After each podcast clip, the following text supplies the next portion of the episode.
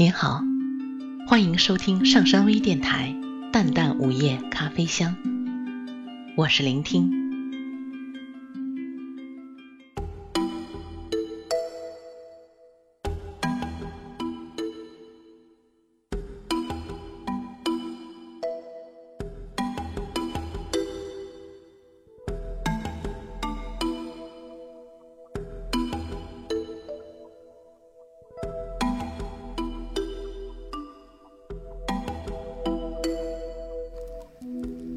与丽江古城的邂逅是在薄暮时分，沐浴着夕阳的余晖走进古城，仿佛有精灵轻拉你的衣袂，一不小心就会抖落一个故事，惊醒一段传奇。从城门走进四方街，那些通往小街的路口都在向你招摇，诱惑着你，不知从哪条路开始起步。但担心是多余的，随便选一个路口进入都不会迷失方向，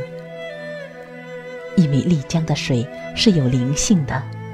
它完全充当了导游的角色，潺潺地为你导航，水的方向就是人想要去的方向。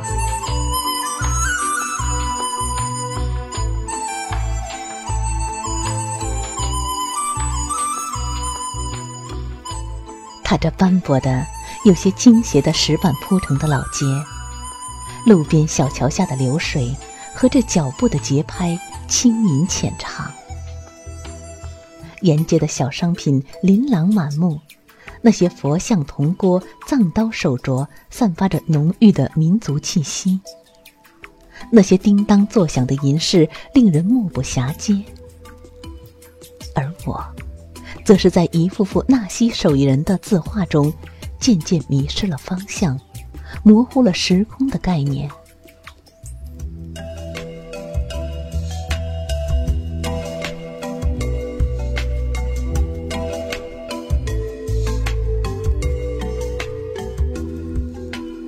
在浏览小街上图文并茂的纳西版画、烫画、木刻画的同时，我被一家名叫那一人的刻印店深深地吸引。这个有些拥挤的小店里摆满了款式各异、大小不一的石头，一人应游客所需，可以把你的名字或格言妙词刻在石头上，随你到天涯海角。我把自己的名字写给了纳西一人，他写的副字是一口精致的小锅，锅内有米粒儿，还冒着热气，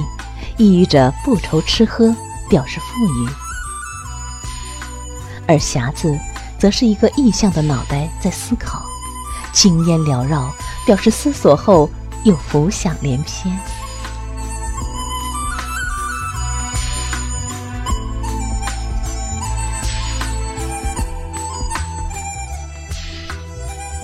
刻印仅用了一会儿，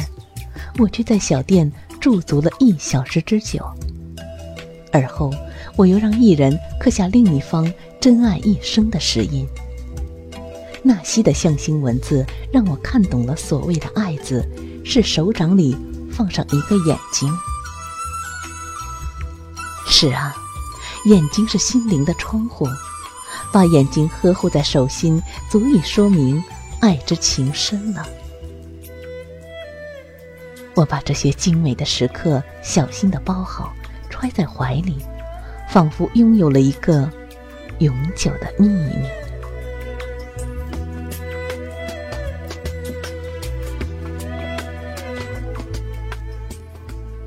望着如此丰富而生动的纳西文字，品味着朴素的东巴文化，我陷入了沉思，不经意间远离了人群，就暂且把自己弄丢一回吧。只有在这陌生的古城，这沧桑的老街中丢掉了自己，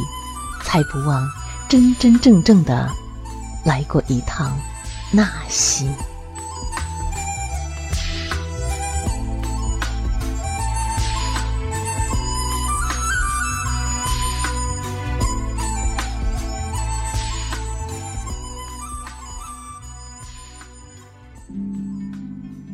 感谢大家的收听。想了解本期节目的更多信息，请关注微信平台淡淡午夜咖啡香或上山之声。我们下次再见。